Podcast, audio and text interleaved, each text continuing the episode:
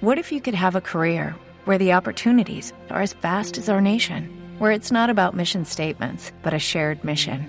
At U.S. Customs and Border Protection, we go beyond to protect more than borders from ship to shore, air to ground, cities to local communities. CBP agents and officers are keeping people safe. Join U.S. Customs and Border Protection and go beyond for something far greater than yourself. Learn more at cbp.gov/careers. Hey guys, it is Ryan. I'm not sure if you know this about me, but I'm a bit of a fun fanatic when I can. I like to work, but I like fun too. It's a thing. And now the truth is out there. I can tell you about my favorite place to have fun. Chumba Casino. They have hundreds of social casino style games to choose from with new games released each week. You can play for free anytime, anywhere and each day brings a new chance to collect daily bonuses. So join me in the fun. Sign up now at ChumbaCasino.com. No purchase necessary. VGW. Void were prohibited by law. See terms and conditions. 18 plus. You're listening to an Airwave Media Podcast. Christopher Media. Let's make some noise. Hold your ears, folks. It's showtime. People pay good money to see this movie. When they go out to a theater, they want cold sodas, hot popcorn, and no monsters in the projection booth. Everyone pretend podcasting isn't boring. Turn it off. Turn it off.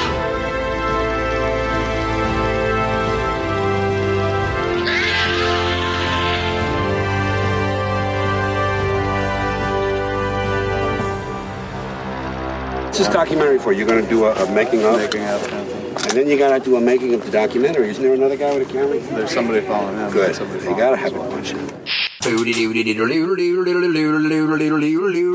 Sticks to the news.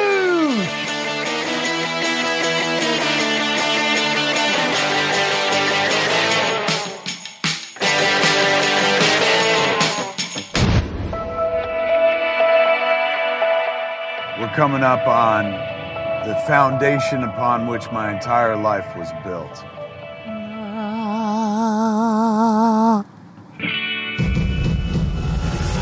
I've told Kevin Smith many times, you're one of the reasons I'm a director. There's an element of luck involved, but it's also being the voice of your generation, which he was. I saw a movie and it made me change everything. He's like, hey, I'm writing a script and I'm putting you in it. I was like, yeah, sure, whatever. And we were gonna make like a video with some friends. I knew he was one of these guys that was into plays, somebody I would never have anything in common with. He was in every play in high school. There was nobody in film school that could write like that. 25 years later, people are still talking about clerks. I was aware of Kevin Smith beyond his movies, but as an idea. And he was eloquent and he was funny and he'd go on stage and talk for an hour. Kevin has created his own world, his own humor, his own fan base. Fans coming from Australia, Brazil, it connected with them. Kevin was the first person I knew that set up an internet visibility to reach his fan base. Kevin was on there. He would talk to everybody. Now, you can do that anywhere, but back then it was just unheard of. We also had common interests in comics, Star Wars, and hockey. We're now fully in the world that he was always evangelizing. I'm such a fan of his that I would have done it if it was a human walrus movie. I love Kevin Smith. Hello, awesome dude. He is a god among nerds. Who doesn't know who Kevin Smith is? He became a cultural touchstone beyond the movies that he made. He carved his own path in a way that I don't think was possible when he started. He will never give up. He will find a way to keep going and going and going. Was by default that I wound up working at the store that would literally change my life.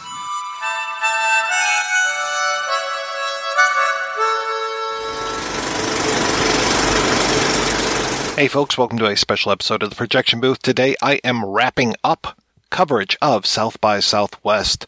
I'm hoping that I will be able to catch up with a few more movies along the way. There's that Sparks documentary that I hear is pretty fantastic. I'm looking forward to seeing that. I doubt I'll be able to speak to the director of that anytime soon. Edgar Baby, if you're listening, please give me a call. On this episode, I am talking to director Malcolm Ingram about his new film Clerk. It is the Kevin Smith story. What is there to say about Kevin Smith that hasn't been said before? Surprisingly, quite a bit. Ingram puts a lot of effort into this. You can really tell that he respects and admires Smith and that he and Smith have been friends for a long time.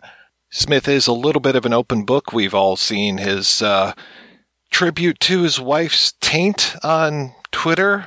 God, it pains me to even say that. But this movie actually does a good job of kind of recontextualizing Smith, showing us the humble beginnings, the clerk days, the big breakout that he had, and what he's done since. He's gone through a lot of different phases in his career. He's done a lot of different things over the years. I haven't necessarily gotten down with all of them. Still haven't seen Yoga Hosers because I hated Tusk so much. Not a big fan of Comic Book Men, that TV show, but hey, you know what? He's trying different stuff. More power to him. I had a great opportunity to finally talk with Malcolm.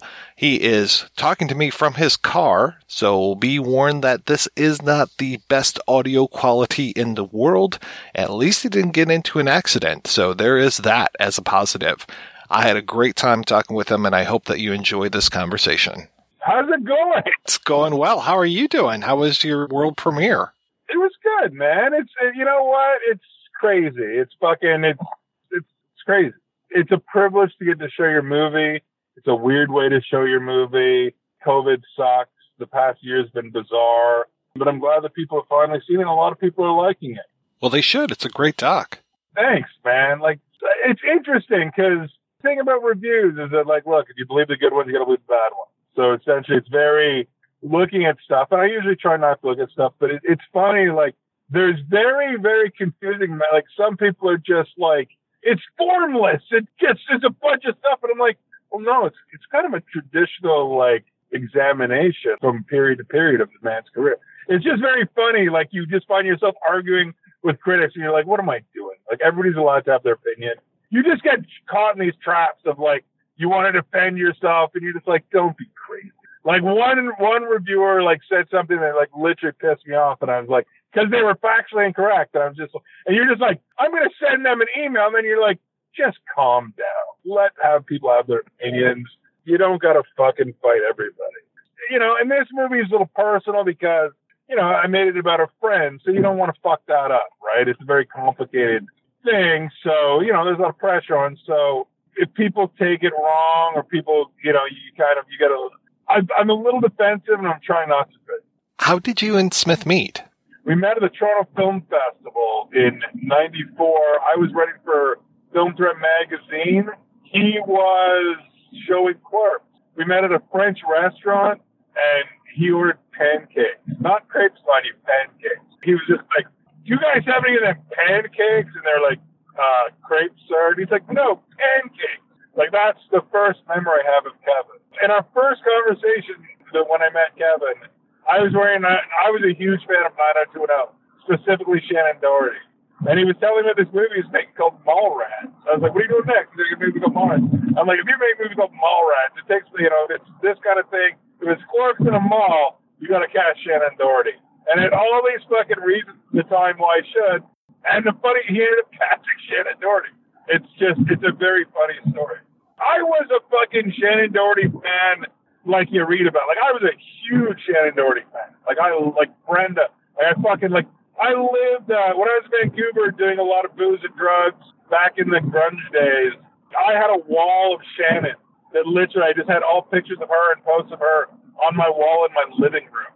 Like I was a huge Shannen. So it actually like not only to be the guy that got her cast in in in, uh, like in Mallrats, but to actually get to hang out with her. It was incredible. And the great thing with Shannen Doherty is she does not disappoint. She's a wonderful, feisty firecracker of a human being. She's nobody's fool.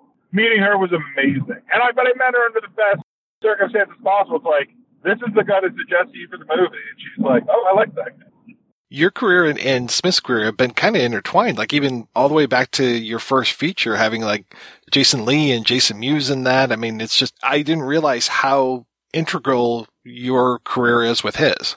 It's embarrassing, actually. I mean, he like I was, a, I, like I was working for Film Threat magazine, and then I was doing an on set for Mallrat, and then he invited me to stay for the entire shoot, and he ended up getting some deal with Miramax where he had um, he ended up getting money to make these micro budget movies, and literally at the end of the Mallrat shoot, he offered me money to make my first movie, which fucking blew me out of the water. he gave me the money to make my first movie. And because I was on the set all the time and I'd become friends with Jason Lee and Carmen, his wife at the time, like I was just like, you guys want to come out and make a movie? And they're like, yeah. So it was just like that was like I basically stole the cast of Mallrats. Like, you know, Ethan Suplee's in the movie, Joey Lauren Abbott is in the movie, you know, in small cameos. Like drawing my first movie, I was very privileged, very lucky. It's weird because I mostly think of you when it comes to your documentaries. Like when Bear Nation came out, that was just like, it really, you were on my radar. I was just like, oh, wow, this is fucking fantastic. This is a great doc. Oh, thanks. How did that one come to be? Bear Nation, well, I'm a bear. Kevin was actually the one that suggested. I was, I wanted to make, I, I didn't, I, it just seemed too on the nose for me to make it. I just made Small Town Gay Bar.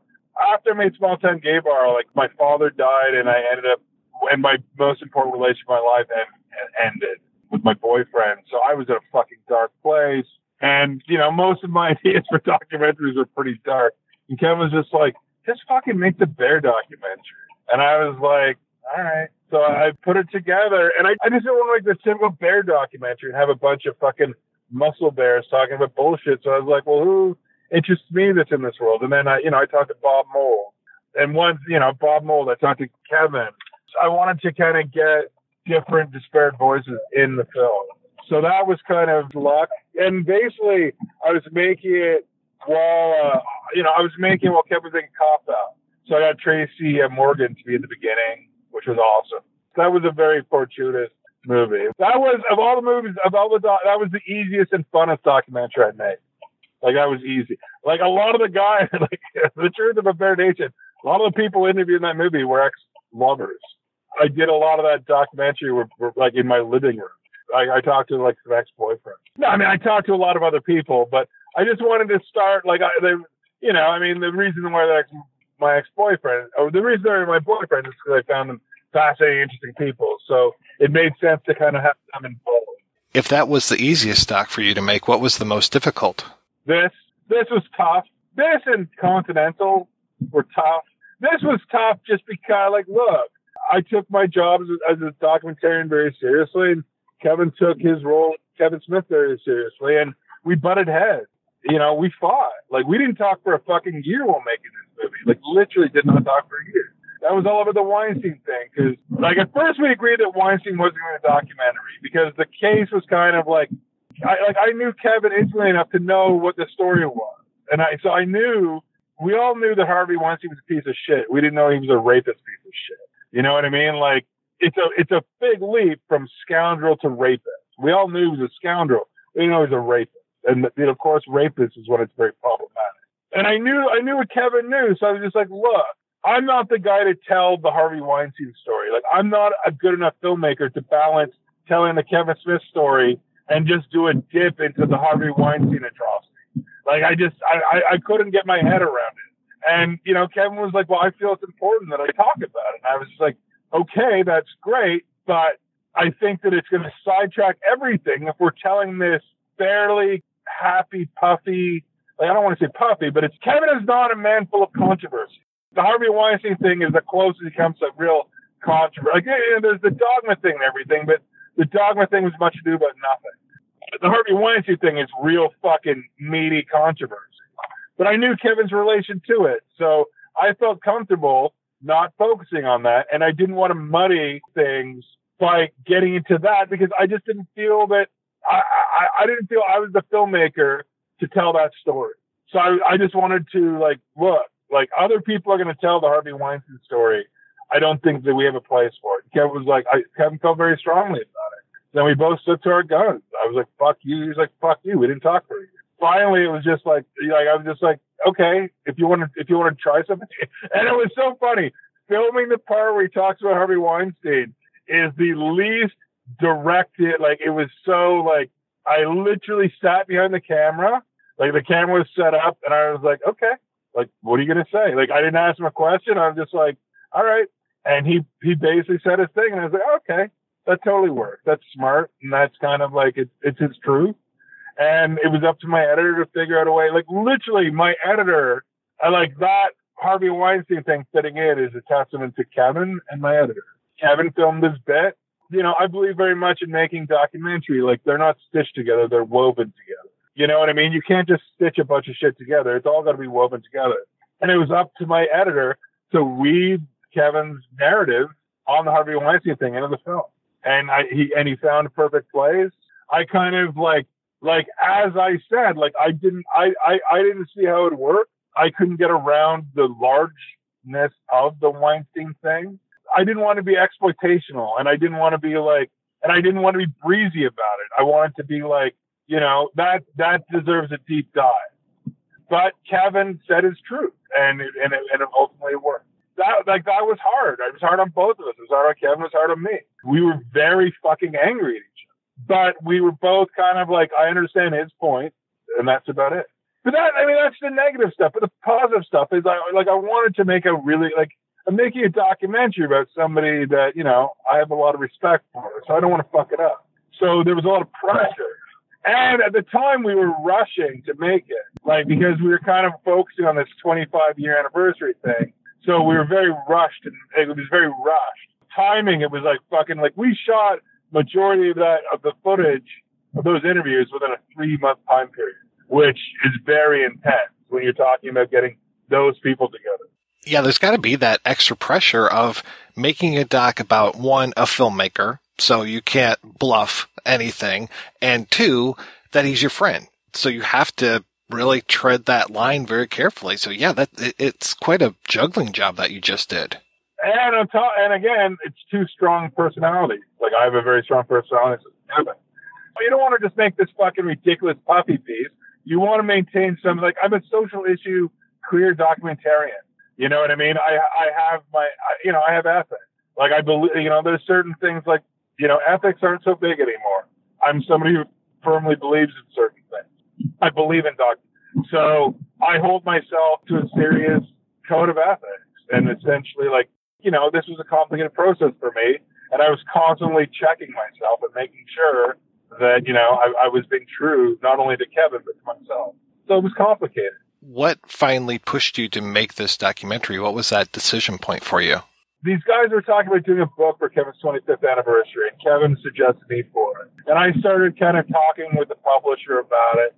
And it's just kind of like, I hadn't really been a writer in a long time. And I was, I'm a documentarian. So I kind of grabbed it. I just said, Kevin, like, why don't we make a documentary? Like, I mean, I'll, I'll interview people for a book, but like, I would rather film it and make a documentary. And Kevin agreed.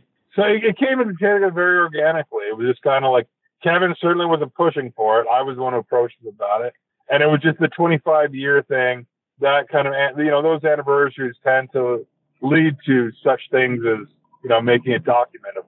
I wanted to tell the 25 year careers. And hopefully in 25 years, somebody picks it up and tells that story. How many things do you work on at the same time? How many films or projects do you have going at once? One. And that's the frustrating of this because this movie's like, it, it's been like this fucking year. Like it was supposed to debut last year. I can't move on to the next one. Like I know the next one I want to make, but it's just been like, I've been focusing on kind of getting this one out to the world. So I, yeah, I can only do, I could lit, I can't, chew, I can't walk and chew bubble. I can only do one movie at a time. yeah, the pandemic must have just completely fucked you over. Well, on so many levels. Like I'm a fat man, so you know this shit'll kill me. You know, I've been living in constant fear for a year. Just crazy, right? I mean, this, this pandemic is like, like, look, we're casually doing this interview, but there's like literally there's a fucking in Canada right now, like you know, we're having a problem with the vaccinations and the variants are growing, and it's just like we're living in this kind of weird fucking world but we're just having this casual conversation about this documentary I made that played virtually at a film festival. It's just so fucking weird. It's just weird. Everything's weird, and we just. But it's a it's amazing how humans how we adapt to make things not weird.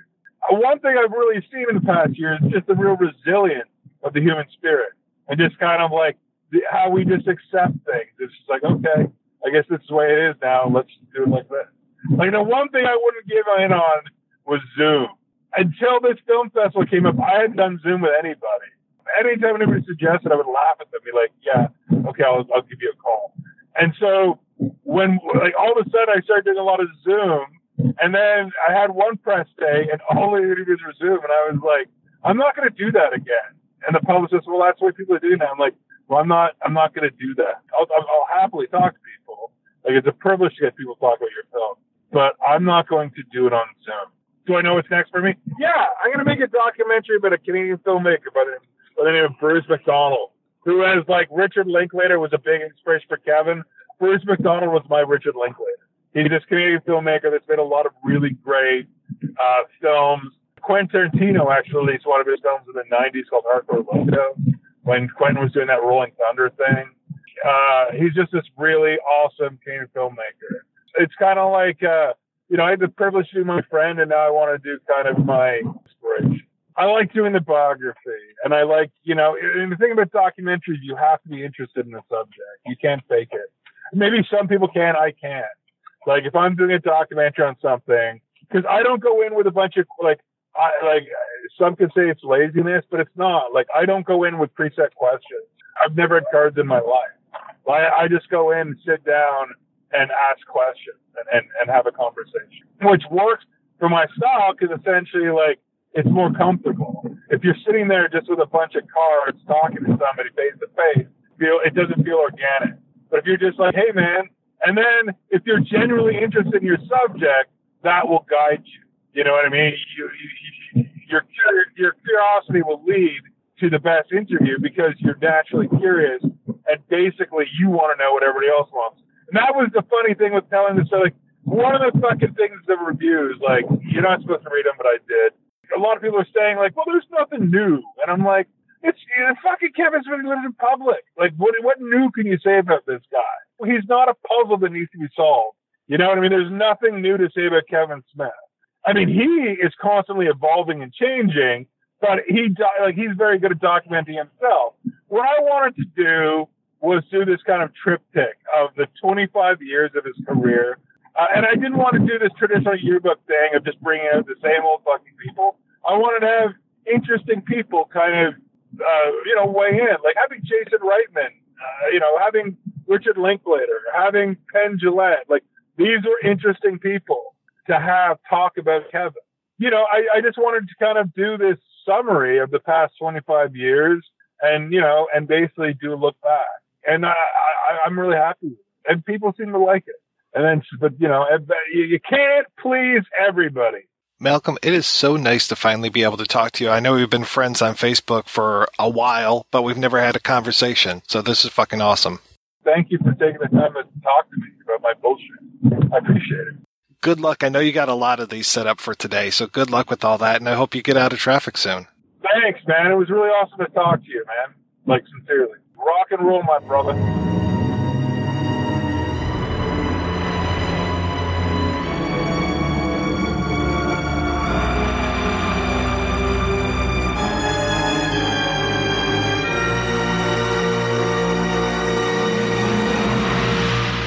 Well, folks, this is it for South by Southwest coverage. Thank you so much for enjoying these episodes that I've done. Please check out the other three if you haven't heard those.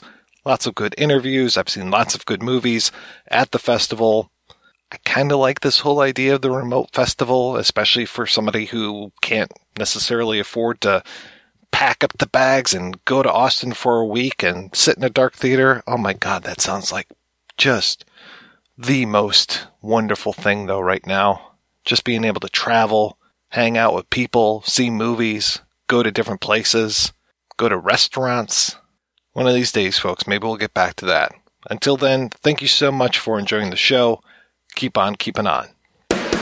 If you enjoy this show and want more people to know about it, head on over to iTunes, leave a comment, and rate it five stars. Make sure you like and share us on Facebook, and don't forget to follow us on Twitter. Just search for Christopher Media. Thank you in advance for supporting Christopher Media by clicking on the PayPal button and by clicking through to all the sponsors who support ChristopherMedia.net. Most importantly, we would like to take the time to extend an extra special thanks to you. Christopher Media could not exist without your support. Thank you for visiting ChristopherMedia.net, and thank you for listening. Christopher Media. Let's make some noise. Judy was boring. Hello. Then Judy discovered ChumbaCasino.com. It's my little escape. Now Judy's the life of the party. Oh, baby, Mama's bringing home the bacon. Whoa. Take it easy, Judy. The Chumba life is for everybody. So go to ChumbaCasino.com and play over 100 casino style games. Join today and play for free for your chance to redeem some serious prizes. ChumbaCasino.com. No purchase necessary. Void where prohibited by law. 18 plus terms and conditions apply. See website for details.